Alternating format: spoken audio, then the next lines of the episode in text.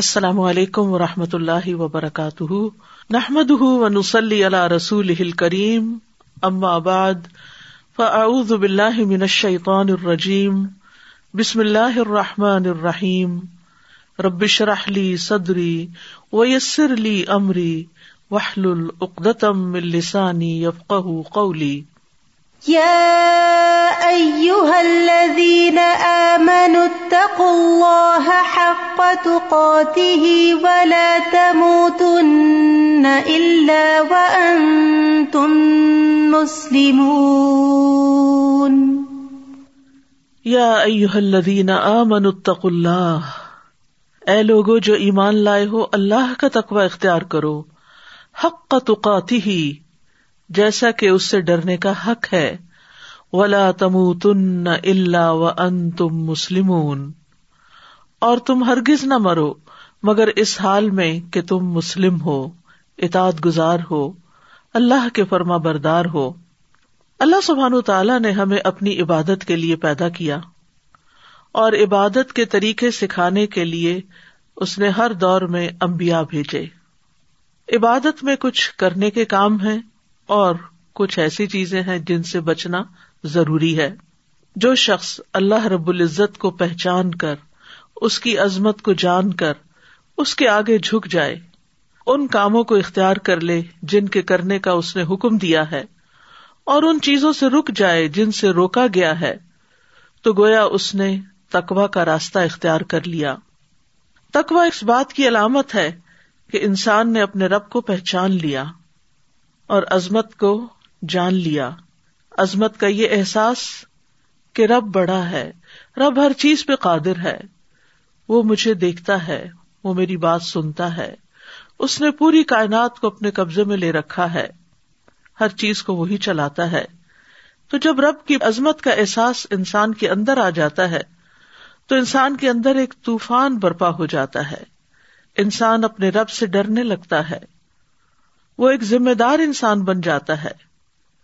اللہ کی پکڑ کا خوف اس کو بے قرار کر دیتا ہے۔ وہ بے حص اور غافل انسان بن کے نہیں جی سکتا۔ تکوا والا انسان اپنا نگران خود بن جاتا ہے۔ بن دیکھے رب سے ڈر کر اپنی زندگی بسر کرتا ہے۔ یہ خوبی ایسی خوبی ہوتی ہے جس کی بنا پر اللہ بندے سے محبت کرنے لگتا ہے۔ ایسا انسان بندوں کے ساتھ معاملہ کرتے ہوئے بھی بہت محتاط رہتا ہے۔ ان کے ساتھ اچھے اخلاق اور عمدہ رویے کا اظہار کرتا ہے، جس کی وجہ سے بندے بھی اس سے محبت کرنے لگتے ہیں۔ تو آج کا موضوع ہے اللہ تقوا کرنے والوں سے محبت کرتا ہے۔ لیکن یہ جاننا ضروری ہے کہ تقوا ہے کیا اور تقوا کا حق کیسے ادا کیا جائے۔ وہ کون سے کام ہیں جن کو کرنے سے یہ پتا چلتا ہے کہ انسان واقعی متقی ہے۔ جہاں تک سورت عال عمران کی اس آیت کا تعلق ہے، تو یہ آیت اسلامی اخلاق کے اصولوں میں سے ایک بہت بڑے اصول پر مبنی ہے۔ اس میں اللہ کے بندوں کو تقوی اختیار کرنے کا حکم دیا گیا ہے، اور پھر اس پر ثابت قدم رہنے کا، اور موت تک استقامت اختیار کرنے کا۔ تو تقوا کیا ہے؟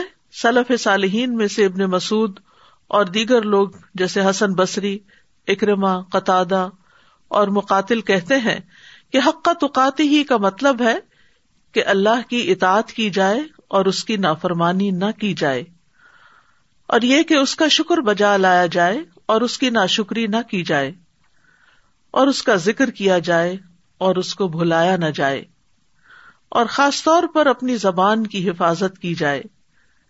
انس رضی اللہ عنہ سے روایت ہے، وہ کہتے ہیں کہ کوئی بندہ اس وقت تک اللہ سے اس طرح نہیں ڈر سکتا۔ جس طرح کے ڈرنے کا حق ہے، حق کا تو قاتی ہی ہے۔ جب تک وہ اپنی زبان کی حفاظت نہ کرے۔ تو کرنے کے کاموں میں سب سے زیادہ اپنی ہی زبان کے شر سے بچنے کی ضرورت ہے۔ اور ولا تم تن نہ اللہ و ان تم مسلم اور تمہیں ہرگز موت نہ آئے مگر یہ کہ تم اسلام کی حالت میں ہو۔ یعنی اپنی صحت اور سلامتی کے زمانے میں اللہ کی اطاعت پر قائم رہو اور تمہارا خاتمہ بھی اسی پر ہو۔ انسان کو یہ تو نہیں پتا کہ وہ کب مرے گا، کیونکہ یہ بات اس کے کنٹرول میں نہیں۔ ہاں اس کا اپنا حال اس کے کنٹرول میں ہوتا ہے کہ وہ اس میں کیا کرتا ہے۔ تو گویا مرتے دم تک، کیونکہ موت کا پتا نہیں، تو ساری زندگی ہی اللہ کی اطاعت میں گزاری جائے تاکہ جب انسان مرے تو پھر اللہ کا فرما بردار ہو کر مرے۔ کیونکہ جس طرح کی انسان کی زندگی ہوگی، اسی طرح کی موت ہوگی۔ اور جس طرح کی موت ہوگی، اسی حال پر انسان اٹھایا جائے گا۔ یعنی جو شخص جیسی زندگی بسر کرتا ہے، اسی کے مطابق اس کو موت آتی ہے اور اسی کے مطابق پھر وہ قبر سے اٹھایا جائے گا۔ تو اللہ سبحان تعالیٰ ہم سب کو توفیق دے کہ ہم اللہ کی اطاعت میں ہی زندگی بسر کریں اور حقیقی معنوں میں ہمارے اندر تقوا پیدا ہو جائے۔ تقوا کا لفظ جو ہے، یہ عربی زبان کے مادے واؤ کاف یا سے ہے۔ اصل میں یہ تھا وقوا لیکن پھر یہ تقوا ہوا، جس کا مطلب ہے ایک چیز کو دوسری چیز کے ساتھ ہٹانا اور دور کرنا۔ تو متقی انسان اپنے آپ کو نیک عمل کے ذریعے نافرمانی اور اس کے نتیجے میں آنے والے عذاب سے بچاتا ہے۔ عربی میں تقوا کا معنی ہے اسیانہ الحضر الحمایہ اور الحفظ۔ تو صاحب لسان العرب کہتے ہیں کہ تقوا کہتے ہیں خود کو ایبوں سے بچانا اور بچاؤ اور احتیاط اور حفاظت اختیار کرنا۔ یعنی شریعت میں کمال درجے پر ہر اس چیز سے بچنا جو قیامت کے دن نقصان دے۔ یعنی اللہ تعالی کے عوامر کو بجا لانا اور نواحی سے اجتناب کرنا۔ متقین وہ ہوتے ہیں جو گناہوں سے بچتے ہیں اور فرائض ادا کر کے اپنے آپ کو عذاب سے بچاتے ہیں۔ حضرت علی رضی اللہ عنہ کہتے ہیں کہ تقوا گناہوں پر اسرار کو چھوڑ دینا ہے۔ یعنی انسان کمزور ہے، انسان سے گناہ ہو جاتے ہیں، لیکن متقی انسان گناہ پر اصرار نہیں کرتا، غلطی ہونے پر وہ فوراً اللہ کی طرف رجوع کرتا ہے۔ اور فرمایا کہ تقوا کیا ہے؟ الخوف من الجلیلی ول امل اب تنزیلی ول قنا ات بال قلیلی ول استعداد الیوم رحیلی اللہ عزا وجاللہ سے ڈرنا وہی الہی یعنی قرآن و سنت پر عمل کرنا، تھوڑے پر قناط کرنا اور موت کی تیاری کرنا۔ اور یہ کہ تمہارے اور تمہارے رب کے درمیان کوئی بچاؤ ہو یعنی اللہ کے عذاب سے بچ جاؤ۔ انتجا بئی نہ و بئی نہ عذاب اللہ وقایا۔ اور پھر یہ کہ تقوا یہ ہے کہ انسان اللہ کی عبادت ایسے کرے جیسے اس کو دیکھ رہا ہے۔ اور اگر وہ نہیں دیکھتا، تو اللہ تو اس کو دیکھتا ہی ہے۔ اور یہی تعریف احسان کی بھی ہے۔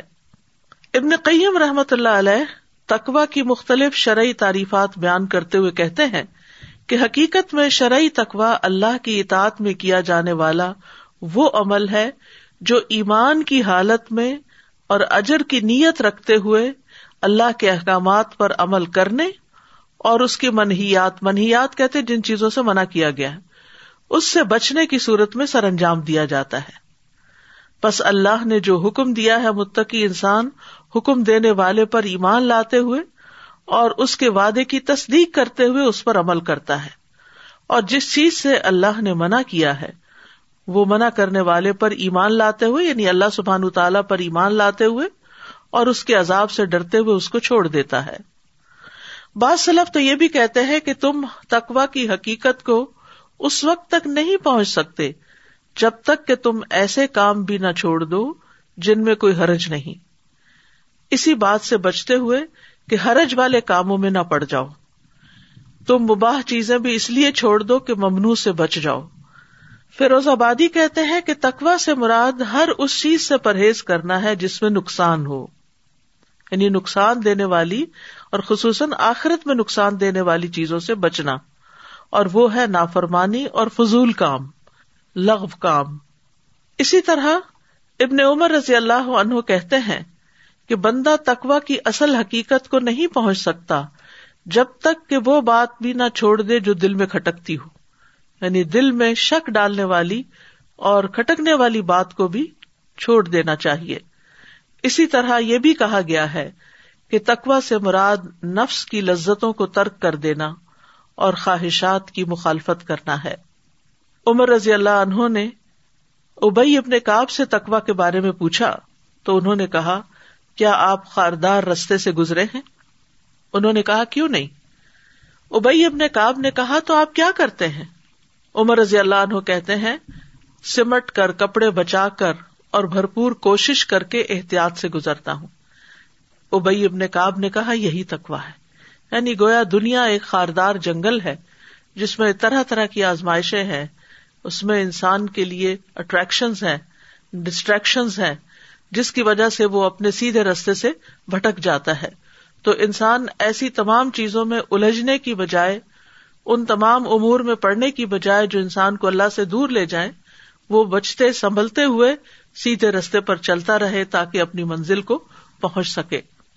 بعض علماء کہتے ہیں تقوا تمام کا تمام اس آیت میں جمع ہے، اور وہ آیت ہے، ان اللہ یا امر بلادل اول احسان و ایتا عید القربا و ینہا انل فحشا اول من کر اول بغی یا عزو کم لا اللہ کم تدک کرون بے شک اللہ حکم دیتا ہے عدل کا، احسان کا رشتے داروں کو دینے کا، اور روکتا ہے بے حیائی کے کاموں سے، برائیوں سے اور سرکشی سے۔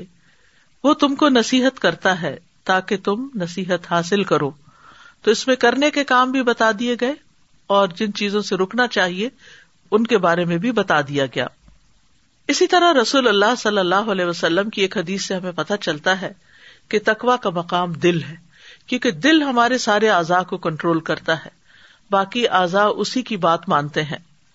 تو رسول اللہ صلی اللہ علیہ وسلم نے اپنے دل کی طرف اشارہ کرتے ہوئے فرمایا، اتقوا ہا ہونا اتقوا ہا ہونا اتقوا ہا ہونا کہ تقوا یہاں ہے۔ یعنی دل اگر درست ہو جائے، قلب قلب سلیم بن جائے، تو ہی انسان کو تقوا حاصل ہوتا ہے۔ کیونکہ اللہ کا ڈر، اللہ کی محبت، اللہ کی اطاعت کا احساس اور جذبہ، یہ سب کچھ انسان کے دل کے اندر ہی ہوتا ہے۔ ابن کئیم رحم اللہ کہتے ہیں کہ تقوا کے تین درجات ہیں۔ نمبر ایک، دل اور اعضاء کو گناہ اور حرام کاموں سے بچانا۔ پھر مکرو کاموں سے بچانا۔ پھر، فضول اور بے فائدہ چیزوں سے بچانا۔ یعنی حرام کاموں سے بچانا مکرو کاموں سے بچانا، فضول اور بے فائدہ چیزوں سے بچانا۔ کیونکہ دل بھی بعض اوقات حرام چیز کا ارتکاب کرتا ہے۔ جیسے بدگمانی وغیرہ، اسی طرح دل میں ناپسندیدہ خیالات بھی ہوتے ہیں۔ اسی طرح بعض اوقات انسان بالکل فضول بےکار چیزیں سوچ رہا ہوتا ہے جن کی کوئی حیثیت نہیں ہوتی۔ اس کے برعکس اگر اس کے دل کے اندر اللہ کی محبت ہو، اللہ کی خشیت ہو، ایمان کی رونق ہو، تو پھر انسان اطاعت کے کاموں کی طرف زیادہ بڑھ سکتا ہے۔ قرآن مجید میں تقوا کی تعلیمات بالکل ابتدا سے ہی دی گئی سورت البکرا کے شروع میں ہی اللہ سبحان تعالیٰ فرماتے ہیں کہ کل کتاب الا رہی بفی ہدل المتقین یہ کتاب جس میں کوئی شک نہیں، متقی لوگوں کو ہدایت دیتی ہے۔ اسی طرح بہت ساری آیات تقوا کی اہمیت اور فضیلت پر قرآن مجید سے ہمیں ملتی ہیں۔ اللہ عز و جل اولین و آخرین کو تاکیدی حکم دیتے ہوئے فرماتے ہیں، وَلَقَدْ وَصَّيْنَا الَّذِينَ أُوتُوا الْكِتَابَ مِن قَبْلِكُمْ وَإِيَّاكُمْ أَنِ اتَّقُوا اللَّهَ بلا شبہ، یقیناً ہم نے ان لوگوں کو جنہیں تم سے پہلے کتاب دی گئی اور تمہیں بھی تاکیدی حکم دیا ہے کہ اللہ کا تقوی اختیار کرو۔ یعنی یہ ہمارے لیے مینڈیٹری ہے کہ ہم سب کے دل کے اندر اللہ کا ڈر ہو، اللہ کی محبت ہو اور اس کے ساتھ ہم اس کی اطاعت کریں اور اس کی نافرمانی سے بچیں۔ پھر اسی طرح تمام لوگوں کو اس بات کا حکم دیا گیا ہے سورت الزمر میں اللہ تعالیٰ فرماتے ہیں، لہم من فوقہم ظلل من النار ومن تحتہم ظلل، ذالک یخوف اللہ به عبادہ، یا عباد فتقون ان کے لیے ان کے اوپر سے آگ کے سائبان ہوں گے اور ان کے نیچے سے بھی سائبان ہوں گے۔ یہ ہے وہ چیز جس سے اللہ اپنے بندوں کو ڈراتا ہے۔ اے میرے بندو، بس تم مجھ سے ڈرو فتقونی یعنی میرا تقوی اختیار کرو، کیونکہ تقوی بچانے والا ہے، نجات دینے والا ہے۔ تمام امبیا اپنی اپنی قوموں کو تقوا کا حکم دیتے رہے۔ نو علیہ السلام نے کہا از قال الحم اخوہم نو ہن اللہ تتقون جب ان سے ان کے بھائی نو علیہ السلام نے کہا، کیا تم تقوا اختیار نہیں کرتے؟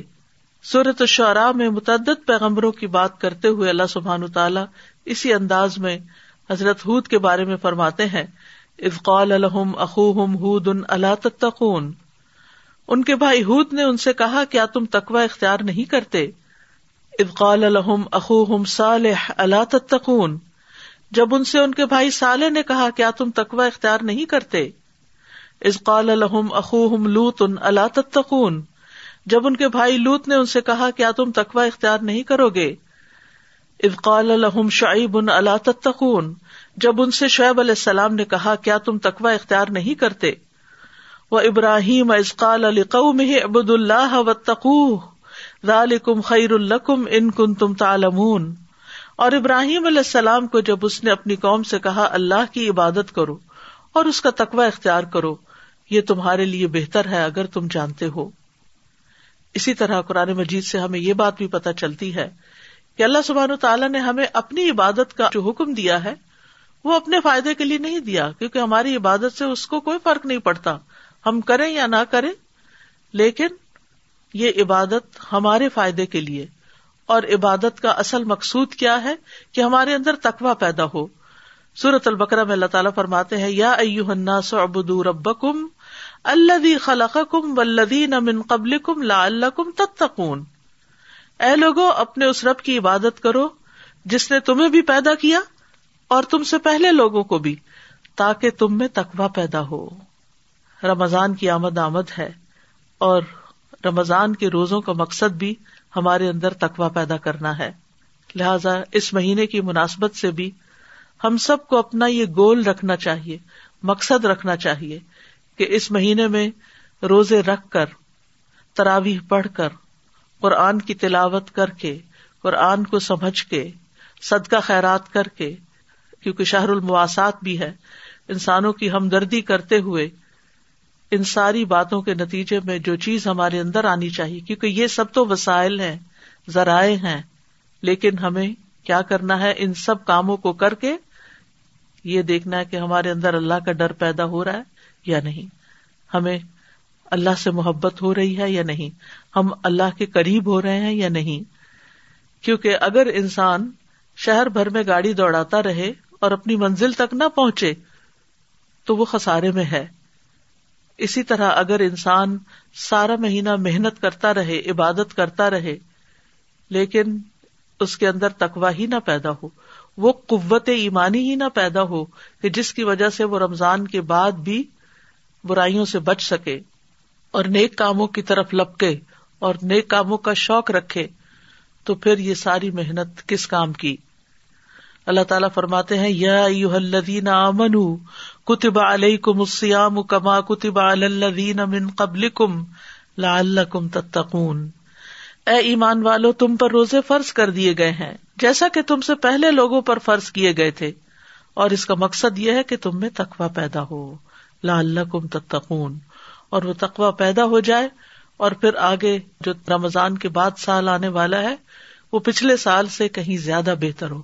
ہم میں نئی اور اچھی عادتیں ڈیولپ ہو چکی ہوں۔ اللہ تعالیٰ کی عبادت میں مزید اخلاص پیدا ہو چکا ہو۔ عبادتوں کو کرنے کا طریقہ زیادہ بہتر ہو چکا ہو۔ اور ہم لوگوں سے بھی اللہ سے ڈر کے معاملہ کرنے والے ہوں۔ کسی کے ساتھ ظلم اور زیادتی کرنے والے نہ ہوں۔ ہر ایک کو اس کا حق دینے والے ہوں۔ خواہ وہ جو ہمیں ہمارا حق دیتے ہیں یا وہ جو ہمیں ہمارا حق نہیں دیتے، ہم اللہ کی خاطر سب کے ساتھ احسان کا رویہ اختیار کرنے والے ہوں۔ یاد رکھیے، جتنے بھی اعمال ہیں، ان کی قبولیت کا دار و مدار بھی تقوا پر ہے۔ تقوا ہو تو اعمال قبول ہوتے ہیں۔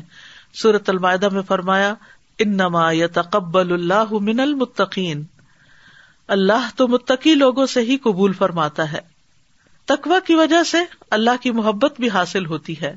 فن اللہ یحب المتقین بس بے شک اللہ متقی لوگوں سے محبت رکھتا ہے۔ عام طور پر لوگوں کو اس بات کا بہت شکوا ہوتا ہے کہ ہم سے کوئی محبت نہیں کرتا۔ لیکن محبت کیسے حاصل ہوتی ہے؟ محبت بھی ارن کی جاتی ہے۔ اس کے لیے بھی کوشش کی جاتی ہے۔ چاہے بندوں کی محبت ہو یا اللہ کی محبت۔ تو اللہ سبحان تعالیٰ کی محبت حاصل کرنے کا طریقہ قرآن میں بتا دیا گیا اور وہ ہے تقوا اللہ کی مدد بھی حاصل ہوتی ہے۔ اللہ سبحان تعالیٰ کی دوستی اور ولایت حاصل ہوتی ہے۔ و اللہ ولی المتقین اور اللہ متقین کا دوست ہے۔ اللہ کا ساتھ ملتا ہے۔ والم ان اللہ المتقین اور جان لو کہ اللہ متقی لوگوں کے ساتھ ہے۔ تقوا کی بدولت ہی ہدایت بھی ملتی ہے۔ ہاضا بیان الناس و ہدم و معزت المتقین یہ واقعات لوگوں کے لیے کھلی تمبی ہیں۔ اور متقی لوگوں کے لیے ہدایت بھی ہے اور نصیحت بھی۔ تقوا سے فرقان ملتا ہے۔ حق اور باطل میں فرق کرنے کی صلاحیت ملتی ہے۔ یا الذین آمنوا ان تتقوا اللہ یجعل لکم فرقانا ویکفر عنکم سیئاتکم ویغفر لکم واللہ ذو الفضل العظیم۔ اے لوگو جو ایمان لائے ہو، اگر تم اللہ کا تقوی اختیار کرو گے، تو وہ تمہارے لیے حق کو باطل میں فرق کرنے کی بڑی قوت بنا دے گا۔ اور تم سے تمہاری برائیاں دور کر دے گا، تمہیں بخش دے گا، اور اللہ بڑے فضل والا ہے۔ کتنے بے شمار انعامات ہیں جو تقوا کی بدولت انسان کو ملتے ہیں۔ پھر خوف اور غم سے نجات ملتی ہے، جو آج کے دور میں انسان کا بہت بڑا مسئلہ ہے۔ فرمایا اللہ ان اولیا اللہ خوف علیہم ولاحم یا زنون اللہ آمن و کانو یتقون۔ آگاہ رہو، اللہ کے دوستوں پر نہ کوئی خوف ہوتا ہے نہ وہ غمگین ہوتے ہیں، وہ جو ایمان لائے اور وہ تقوی اختیار کرتے ہیں۔ تو جب انسان تقوی اختیار کرتا ہے، تو انسان کے دل کی حالت بہتر ہو جاتی ہے۔ تقوا دل کا ٹونک ہے، جو دل کو مضبوط کرتا ہے، ایمان کو زینت بخشتا ہے۔ پھر یہ کہ مشکلات سے نکلنے کا راستہ بھی تقوا کے ذریعے ہے۔ صورت طلاق میں اللہ تعالیٰ فرماتے ہیں، ومن یتق اللہ یجعل له مخرجا۔ ویرزقه من حیث لا يحتسب۔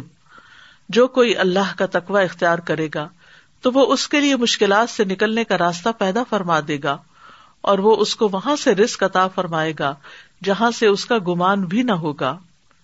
پھر یہ کہ اللہ تعالیٰ معاملات کو آسان کر دیتے ہیں۔ وہ میت اللہ یج اللہ من امر ہی یسرا جو کوئی اللہ کا تقوی اختیار کرے گا، تو اللہ اس کے لیے ہر معاملے میں آسانی پیدا فرما دے گا۔ گناہوں کی معافی اور اجر عظیم کا وعدہ کیا گیا ہے تقوا کے ساتھ۔ وہ میت اللہ یو کفر ان سیاتی ہی وہ یوزم لہو اجرا جو اللہ کا تقوی اختیار کرے گا، اللہ اس سے اس کی برائیوں کو دور فرما دے گا اور وہ اس کو بہت بڑا اجر عطا فرمائے گا۔ قیامت کے دن تکلیف اور غم سے نجات بھی تقوا کی بدولت ملے گی۔ وہ یونت جلح الدین تق بفاظت لا مسو ولا ہم یا زنون اور اللہ نجات دے دے گا ان لوگوں کو جنہوں نے تقوا کیا ان کی کامیابی کی بنا پر۔ نہ تو ان کو وہاں کوئی تکلیف پہنچے گی اور نہ ہی وہ غمگین ہوں گے۔ کامیابی تقوا کی بنا پر ہے۔ ان للمتقین مفازا۔ متقین کے لیے یقیناً کامیابی کا ایک مقام ہے۔ آخرت کے درجات کی بلندی بھی اسی سے ہے۔ وہ لدین تقو فوقہم یوم القیامہ وہ لوگ جنہوں نے تقوا اختیار کیا وہ قیامت کے دن ان سے اوپر ہوں گے۔ جنت کی بشارت بھی تقوا والوں کے لیے ہے۔ وہ سارے الا مغفرت من ربکم و جنت ان ارد حسماوات والارض و عدت للمتقین اور اپنے رب کی بخشش اور اس جنت کی طرف دوڑ کر چلو، جس کا عرض آسمانوں اور زمین کے برابر ہے۔ یعنی نیکیوں میں پیچھے نہ رہو، دوڑ دوڑ کر، بھاگ بھاگ کر اچھے کام کرو۔ وہ متقی لوگوں کے لیے تیار کی گئی ہے۔ یعنی جنت تقوا والوں کے لیے ہے۔ متقی لوگوں کو عظیم بادشاہ اللہ رب العزت کے قریب جگہ ملے گی۔ ان المتقین فی جنات و نہر، فی مقاد صدق عند ملیک مقتدر۔ بے شک متقی لوگ باغوں اور نہروں میں ہوں گے۔ صدق کی مجلس میں عظیم بادشاہ کے پاس جو بے حد قدرت والا ہے۔ ایسے لوگوں کو اللہ کا دیدار حاصل ہوگا۔ تقوا صرف مسجد میں نہیں، صرف قرآن پڑھتے ہوئے نہیں، صرف روزہ رکھ کے نہیں تقوا ہر جگہ پر۔ نبی صلی اللہ علیہ وسلم نے نصیحت کرتے ہوئے فرمایا، اتق اللہ سما کنتا اللہ کا تقوا اختیار کرو، خواہ کہیں بھی ہو، مشرق میں ہو، مغرب میں ہو، گھر میں ہو، بازار میں ہو، کسی کے ساتھ بھی معاملہ کر رہے ہو، ہر جگہ پر ہی تقوا اختیار کرو۔ ہر رشتے میں، ہر تعلق میں تقوا چاہے اللہ سے تعلق ہو یا بندوں سے تعلق ہو، خفیہ طور پر بھی اور ظاہری طور پر بھی۔ یعنی تقوا کا صرف اظہار نہیں کیا جاتا، کچھ مخصوص لباس پہن کے یا مخصوص شکل اور حیت بنا کر، بلکہ اس کا تعلق ظاہر سے زیادہ دل کے اندر ہے۔ وہ لباس و تقوا کی بات جو قرآن میں آتی ہے، وہ بھی دراصل دل کا لباس ہے، کہ دل کے اندر شرم و حیا ہو ایسی اللہ کی خشیت ہو کہ جس کی وجہ سے انسان ہر ایک کے ساتھ معاملہ درست رکھے۔ ابو ذر رضی اللہ عنہ سے مروی ہے کہ رسول اللہ صلی اللہ علیہ وسلم نے ان سے فرمایا، میں تمہیں تمہارے خفیہ اور ظاہر ہر معاملے میں اللہ کی تقوا کی وسیعت کرتا ہوں۔ اور پھر یہ ہے کہ استطاعت کے مطابق تقوا اختیار کرنا چاہیے۔ نبی صلی اللہ علیہ وسلم نے معاذ رضی اللہ عنہ کو یمن کی طرف بھیجا تو انہوں نے کہا اللہ کے رسول مجھے کوئی وسیعت فرمائے۔ آپ نے فرمایا، حسب استطاعت اللہ کا تقوی اختیار کرو۔ یعنی اس کا یہ مطلب نہیں کر سکتے تو کرو اور نہیں تو نہیں۔ سورت عال عمران کی سایت نے حق کا تو ہی کی بات کر کے کہ اس کا حق ادا کرو۔ کیونکہ تقوا ہر نیکی کی بنیاد ہے، ہر نیکی کی جڑ ہے، ہر خیر کو جمع کرنے کا ذریعہ ہے۔ اور تقوا ہمارے اعمال کو خوبصورت بنا دیتا ہے۔ ابو ذر کہتے ہیں، میں نے ارض کیا، یا رسول اللہ، مجھے کوئی نصیحت فرمائیے۔ آپ نے فرمایا، میں تمہیں اللہ کے تقوا کی نصیحت کرتا ہوں۔ کیونکہ تقوا تمہارے تمام معاملات کو خوبصورت بنانے والا ہے۔ اللہ کے ہاں عزت بھی تقوا والوں کی ہے۔ ان اکرم اکم ان اللہ اطقا کم آپ سے پوچھا گیا، سب سے زیادہ معزز کون ہے؟ تو آپ نے فرمایا، وہ جو سب سے زیادہ متقی ہو، وہ سب سے زیادہ عزت والا ہے۔ کہ ان اکرم اکم ان اللہ اطقا کم امام شافی کہتے ہیں، جس کو تقوا معزز نہ بنائے، اس کے لیے کوئی عزت نہیں۔ یعنی جو تقوا اختیار کر کے باعزت نہیں بنا، وہ باعزت نہیں ہے۔ قیامت کے دن تقوا والوں کو نبی صلی اللہ علیہ وسلم کا ساتھ ملے گا۔ معاذ بن جبل کہتے ہیں کہ رسول اللہ صلی اللہ علیہ وسلم نے فرمایا، بے شک تمام لوگوں میں سب سے زیادہ میرے قریب متقی ہیں۔ خواہ وہ کوئی بھی ہو اور کہیں بھی ہو یعنی کسی بھی رنگ کے، نسل کے، کسی بھی علاقے کے، اور کہیں بھی رہتے ہوں، قریب رہتے ہوں یا دور رہتے ہوں۔ لیکن قیامت کے دن جتنا زیادہ جس کے اندر تقوا ہوگا، وہ اتنا ہی زیادہ نبی صلی اللہ علیہ وسلم کے قریب ہوگا۔ تقوا کو بڑھانے کے لیے کیا کرنا چاہیے؟ نمبر ایک، اللہ کی کتاب کو مضبوطی سے پکڑنا چاہیے۔ سورت البکرا میں اللہ تعالیٰ بنی اسرائیل سے مخاطب ہو کے فرماتے ہیں وہ از اخذ نہ میسا کم برفا نہ فوق کم خزو ما آتی نا کم بقوت بز کرو ما فی ہی لال کم تتقون۔ جب ہم نے تم پر تور پہاڑ کو بلند کر کے تم سے پختہ عہد لیا تھا، کیا عہد تھا کہ جو کتاب ہم نے تمہیں دی ہے، اس پر مضبوطی سے عمل پیرا ہونا، اور جو احکام اس میں درج ہے انہیں خوب یاد رکھنا، شاید کہ تم متقی بن جاؤ۔ تو اس سے یہ پتا چلتا ہے کہ تقوا کے لیے سب سے اہم چیز قرآن مجید کو پکڑ کے رکھنا، اسے پڑھنا، اسے سمجھنا، اس میں تدبر کرنا، اور اسے زندگی بھر کا ساتھی بنانا۔ تاکہ وہ قبر میں بھی ہمارا ساتھی ہو۔ دوسری چیز، سنت رسول اللہ صلی اللہ علیہ وسلم کی پیروی کرنا۔ ایک شخص نے عمر بن عبد العزیز کو لکھا، جس میں اس نے تقدیر کا مسئلہ پوچھا۔ تو انہوں نے جواب میں لکھا، اما بعد، میں تمہیں اللہ سے ڈرنے کی وسیعت کرتا ہوں۔ اور یہ کہ اس کے معاملے میں اعتدال سے کام لو۔ اللہ کے نبی کی سنت کا اتباع کرو اور بدت کرنے والوں کی بدعت سے دور رہو، جبکہ آپ کی سنت جاری ہو چکی ہے۔ اس میں لوگوں کی ضروریات پوری ہو چکی بس سنت کو لازم پکڑو، کیونکہ اللہ کے عزن سے وہ تمہارے لیے بچاؤ کا ذریعہ ہے۔ پھر اللہ کے راستے کی اتباع کرنا اور دوسرے راستے چھوڑ دینا۔ وہ انہذا سراتی مستقیما فتب ولا تب اسب الفتفر قب کم ان سبیلی دال کم بسا کم بھی لال کم تتقون۔ اور بلا شبہ یہی میری سیدھی راہ ہے، لہذا اسی پر چلتے رہو۔ اور دوسری راہوں پر نہ چلو، ورنہ تمہیں اللہ کے راستے سے جدا کر دیں گی۔ اللہ نے تمہیں انہیں باتوں کا حکم دیا ہے، شاید کہ تم متقی بن جاؤ۔ تو سرات مستقیم کی پیروی کرتے رہنا، یہ انسان کو تقوا کے اوپر جما دیتا ہے۔ پھر ہدایت پر استقامت اختیار کرنا۔ ولدی نہ زاد ہم ہدن و آتا ہم تقوا ہم جن لوگوں نے ہدایت پائی، اللہ ان کو اور زیادہ ہدایت دیتا ہے۔ اور تقوا عطا کر دیتا ہے۔ تو ہدایت کے رستے پر رہنا جو ہے، وہ انسان کو تقوا کے حصول میں مدد دیتا ہے۔ تقوا کے حصول کے لیے دعا بھی کرنی چاہیے۔ صحیح مسلم میں ایک دعا آتی ہے، جس میں براہ راست تقوا کا سوال کیا گیا ہے۔ اللہ انی اس الہدا و تقا و العفاف اے اللہ، میں تجھ سے ہدایت تقوا پاک دامنی اور غنا کا سوال کرتا ہوں۔ اللہ آتی نفسی تقواہ و ذکیہ انت خیر من زکا انت ولی و مولا اے اللہ، میرے نفس کو تقوا دے، اس کو پاکیزہ کر دے۔ تو ہی اس نفس کو سب سے بہتر پاک کرنے والا ہے، اور تو ہی اس کا کارساز اور مولا ہے۔ اور چوتھی چیز ہے صحبت صالح۔ اگر انسان ایسے لوگوں کے ساتھ رہتا ہے جو اپنی زبان کی حفاظت کرتے ہیں، جو اپنی نگاہوں کی حفاظت کرتے ہیں جو اپنے منہ میں لے جانے والے لکمے کی حفاظت کرتے ہیں کہ وہ حرام کا نہ ہو، حلال کا ہو، تو ایسے لوگوں کی کمپنی میں رہنا انسان کے تقوا میں مددگار ہوتا ہے۔ آیت کے آخری حصے میں فرمایا، ولا تم تن اللہ ون تم مسلم اور تمہیں موت نہ آئے مگر یہ کہ تم مسلمان ہو۔ یعنی ساری زندگی تقوا پر قائم رہو، استقامت اختیار کرو، تاکہ مرتے وقت بھی تم اللہ کے فرما بردار ہو۔ تو گویا دوسرے لفظوں میں پھر تقوا کیا ہوا؟ مسلسل اللہ کی فرما برداری کی حالت میں رہنا اور اس کے لیے تگ و دو کرنا۔ ہم سب جانتے ہیں کہ موت ایک اٹل حقیقت ہے۔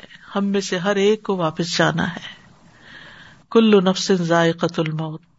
ہر شخص کو موت کا مزہ چکھنا ہے۔ لہذا اس کی تیاری بہت ضروری ہے۔ دنیا میں اگر ایک چھوٹا سا سفر بھی درپیش ہو، تو گھنٹوں پہلے اور بعض اوقات دنوں اور ہفتوں اور مہینوں پہلے تیاری شروع کر دیتے ہیں۔ لیکن موت کے لیے ہم کیا تیاری کر رہے ہیں؟ ہم سب کو سوچنا چاہیے کہ آگے کے لیے کیا سامان جمع کیا ہے۔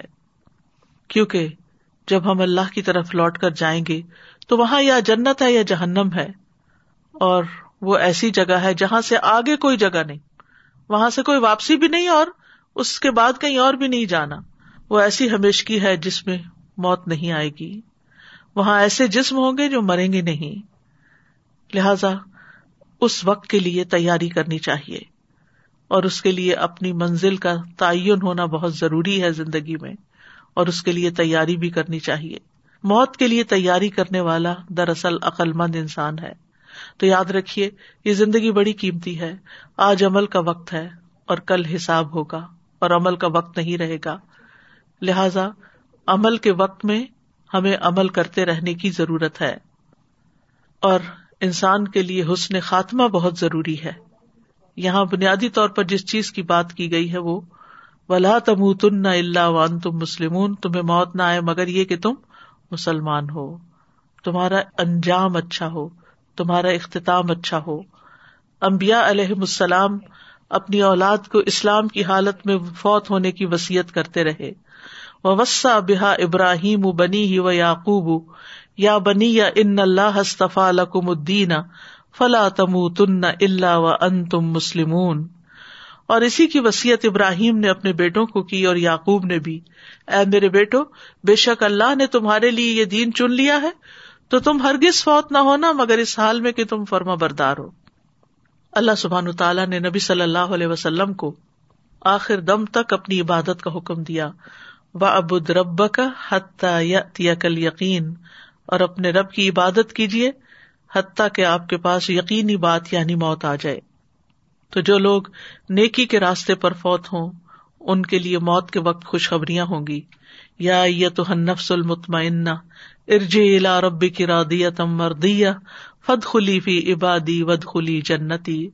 اے نفس مطمئنہ، اپنے رب کی طرف لوٹ چل، تو اس سے راضی ہو۔ اور وہ تجھ سے راضی ہو۔ بس میرے خاص بندوں میں داخل ہو جاؤ اور میری جنت میں داخل ہو جاؤ۔ کتنا خوبصورت پیغام آئے گا رب کی طرف سے۔ ان لوگوں کے لیے جو فرما برداری کی حالت میں اپنی جان دے اللہ ہم سب کا انجام بھی اچھا ہو۔ لیکن اس کے لیے توحید پر زندگی بھر قائم رہنا، شرک سے بچنا ریا کاری سے بچنا بہت ضروری ہے۔ اور وفات کے وقت ہمارا آخری کلام لا الہ الا اللہ ہو۔ اور اس کے لیے دعا بھی کرنی چاہیے۔ کثیر بن مرہ کہتے ہیں کہ اپنے مرض الوفات میں معاذ بن جبل نے ہم سے فرمایا کہ میں نے رسول اللہ صلی اللہ علیہ وسلم کی ایک حدیث سن رکھی ہے جو میں اب تک تم سے چھپاتا رہا ہوں، اب بیان کرتا ہوں۔ میں نے رسول اللہ صلی اللہ علیہ وسلم کو یہ فرماتے ہوئے سنا، جس شخص کا آخری کلام لا الہ الا اللہ ہو، اس کے لیے جنت واجب ہو گئی۔ تو حسن خاتمہ جو ہے، وہ بہت ضروری ہے۔ اس کے لیے کیا کرنا چاہیے کہ ہمارا انجام اچھا ہو؟ نیکی کے رستے پر استقامت۔ ان الدین قالو رب اللہ ثم استقام تتنزل علیہم الملائکۃ اللہ تخاف ولا تحزنوا وابشروا بالجنۃ التي کنتم توعدون۔ یقیناً جن لوگوں نے کہا کہ ہمارا رب اللہ ہے، پھر اس پر استقامت اختیار کی، ان پہ فرشتے نازل ہوتے ہیں۔ کہتے ہیں کہ نہ ڈرو، نہ غمگین ہو اور اس جنت کی خوشخبری پاؤ جس کا تم سے وعدہ کیا جاتا تھا۔ اب شروع بل جنت التی خن تم تو ادون اچھے خاتمے کے لیے اللہ سے اچھا گمان رکھنا ضروری ہے۔ اللہ سے ملاقات کی تیاری کرتے رہنا چاہیے۔ آخرت کے لیے محنت کرنی چاہیے۔ ومن اراد الآخرت وسعالها سعيها وهو مؤمن فاولئك كان سعيهم مشكورا۔ جو شخص آخرت کا ارادہ کرے اور اس کے لیے اپنی مقدور پر کوشش بھی کرے یعنی جتنی کوشش کرنی چاہیے وہ سا لہا سا اور وہ مومن بھی ہو، تو ایسے لوگوں کی کوشش کی قدر کی جائے گی۔ پھر اسی طرح ایمان کے ساتھ فرائض کی حفاظت۔ نبی صلی اللہ علیہ وسلم نے فرمایا، پانچ باتیں ہیں جو ان کو ایمان کے ساتھ بجا لایا جنت میں داخل ہوگا۔ جس نے پانچ نمازوں کی حفاظت کی اور ان کے وزو ان کے رکو اور سجود اور ان کے اوقات کی بھی حفاظت کی، رمضان کے روزے رکھے، بیت اللہ کا حج کیا، اگر زیادہ راہ کی طاقت رکھتا ہو، اور خوش دلی کے ساتھ زکوٰۃ ادا کی۔ تو یہ امال انسان کو جنت میں لے جانے والے ہیں۔ ایک اور روایت میں آتا ہے کہ جو شخص اللہ اور اس کے رسول پر ایمان لائے، نماز قائم کرے، رمضان کے روزے رکھے، تو اللہ پر حق ہے کہ وہ اسے جنت میں داخل کرے۔ اور یہ سب کچھ صرف رمضان کی حد تک نہیں، بلکہ ساری زندگی کرتے رہنا ہے۔ اور پھر خالص اللہ رب العزت کی خاطر کرنا ہے، اخلاص کے ساتھ کرنا ہے، نیک نیتی کے ساتھ کرنا ہے۔ رسول اللہ صلی اللہ علیہ وسلم نے فرمایا، جو شخص اللہ کا چہرہ چاہنے کے لیے لا الہ الا اللہ کا اقرار کرے اور اسی پر اس کا اختتام ہو، تو وہ جنت میں داخل ہوگا۔ پھر نیک امال کا زیادہ راہ اکٹھا کرتے رہے۔ فراغت کے اوقات میں اللہ سبحان تعالیٰ کا کثرت سے ذکر کرے۔ توبہ استغفار کرتے رہے۔ موت کا کثرت سے تذکرہ کرتے رہے، اپنے مرنے کو قریب ہی سمجھے اور اچھی موت کے لیے دعا بھی کرے نیک لوگوں کے ساتھ فوت ہونے کی دعا کرنی چاہیے۔ صورت عال عمران میں آتا ہے، ربنا اننا سمعنا منادیا ينادي للايمان ان امنوا بربكم فآمنا۔ ربنا فاغفر لنا ذنوبنا وكفر عنا سيئاتنا وتوفنا مع الابرار۔ اے ہمارے رب، بے شک ہم نے ایک آواز دینے والے کو سنا، جو ایمان کے لیے آواز دے رہا تھا کہ اپنے رب پر ایمان لے آؤ۔ تو ہم ایمان لے آئے۔ اے ہمارے رب، بس ہمارے گناہ بخش دے اور ہم سے ہماری برائیاں دور کر دے اور ہمیں نیکیوں کے ساتھ فوت کر۔ پھر اسلام کی حالت میں فوت ہونے کی دعا کرنی چاہیے۔ ربنا افرغ علینا صبرم و توفنا مسلمین۔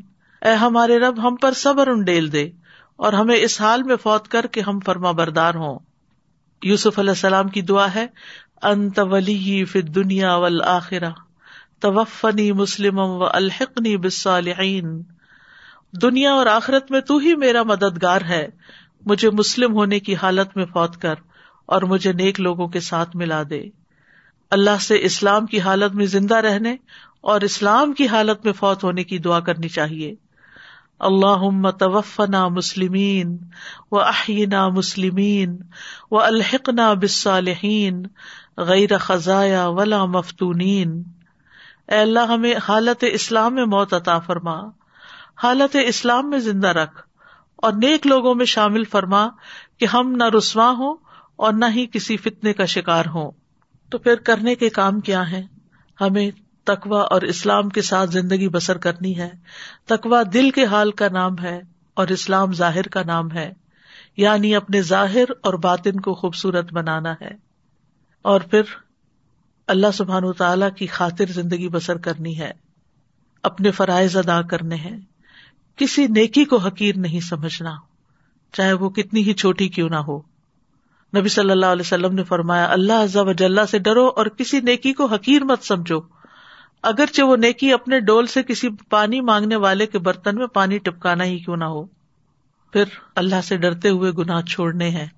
رمضان بہترین موقع ہے کہ جس میں ہم گناہوں کو چھوڑ دیں، نمازوں کی پابندی کریں اور بہت سارے نیکی کے کام کریں، قرآن پڑھیں، دعائیں مانگیں، کیونکہ روزہ دار کی دعا قبول ہوتی ہے، تراویح کا اہتمام کریں۔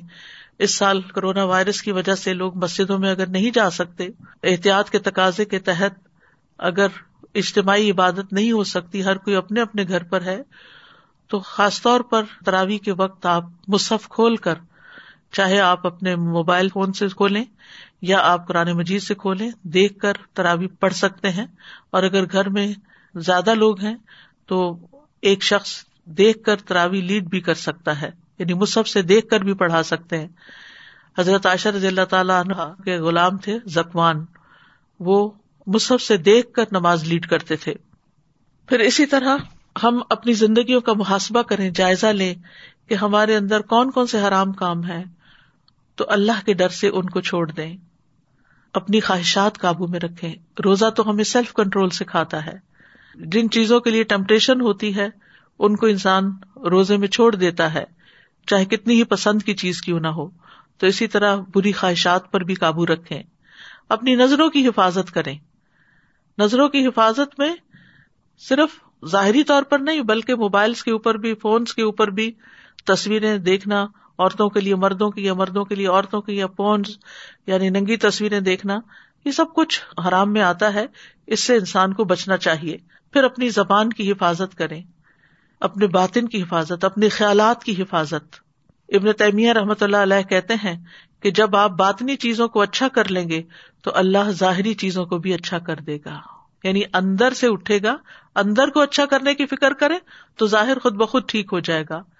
لباس کے معاملے میں اللہ کا تقوی اختیار کرے، لوگوں سے بے نیاز رہے مخفی رہے لوگوں سے بہت زیادہ ایکسپیکٹیشن نہیں رکھے، خاموشی سے کام کریں، چھپ چھپ کر نیکیاں کریں، اپنے ساتھ اپنے گھر والوں کو بھی تقوا کی نصیحت کریں۔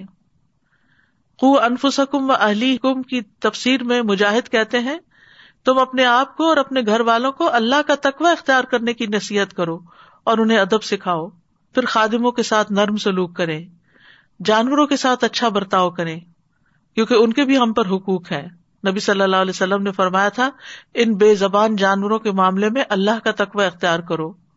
تقوا کی خاطر سلا رحمی کرے رشتے داروں کو میسج بھی بھیجے لیکن ایک بات سے پرہیز کرے کہ ہر شخص اٹھتا ہے اور ایک میسج رمضان مبارک کا سب کو گروپس میں ادھر ادھر پوسٹ کرنا شروع کر دیتا ہے، جس سے میسجز کی تعداد بہت زیادہ بڑھ جاتی ہے۔ تو اس طرح کے کاموں سے بھی ذرا پرہیز کرے تاکہ دوسروں کا وقت ضائع نہ ہو اور زیادہ سے زیادہ وقت یعنی رمضان کے انتہائی قیمتی وقت کو اللہ تعالیٰ کے ذکر ازکار میں گزارے اور نیکیوں میں اور عبادت کے کاموں میں گزارے نہ کہ سارا وقت موبائل پہ میسجز ہی چیک کر کے جواب دیتے رہے پھر یہ کہ لوگوں سے درگزر کرے وہ انتاف اقرب التقوا معاف کرنا تقوا کے سب سے زیادہ قریب ہے۔ اپنے شر سے لوگوں کو بچائیں۔ تقوا والوں سے دلی تعلق رکھے کیونکہ قیامت کے دن وہی آپ کے دوست ہوں گے۔ المتقین۔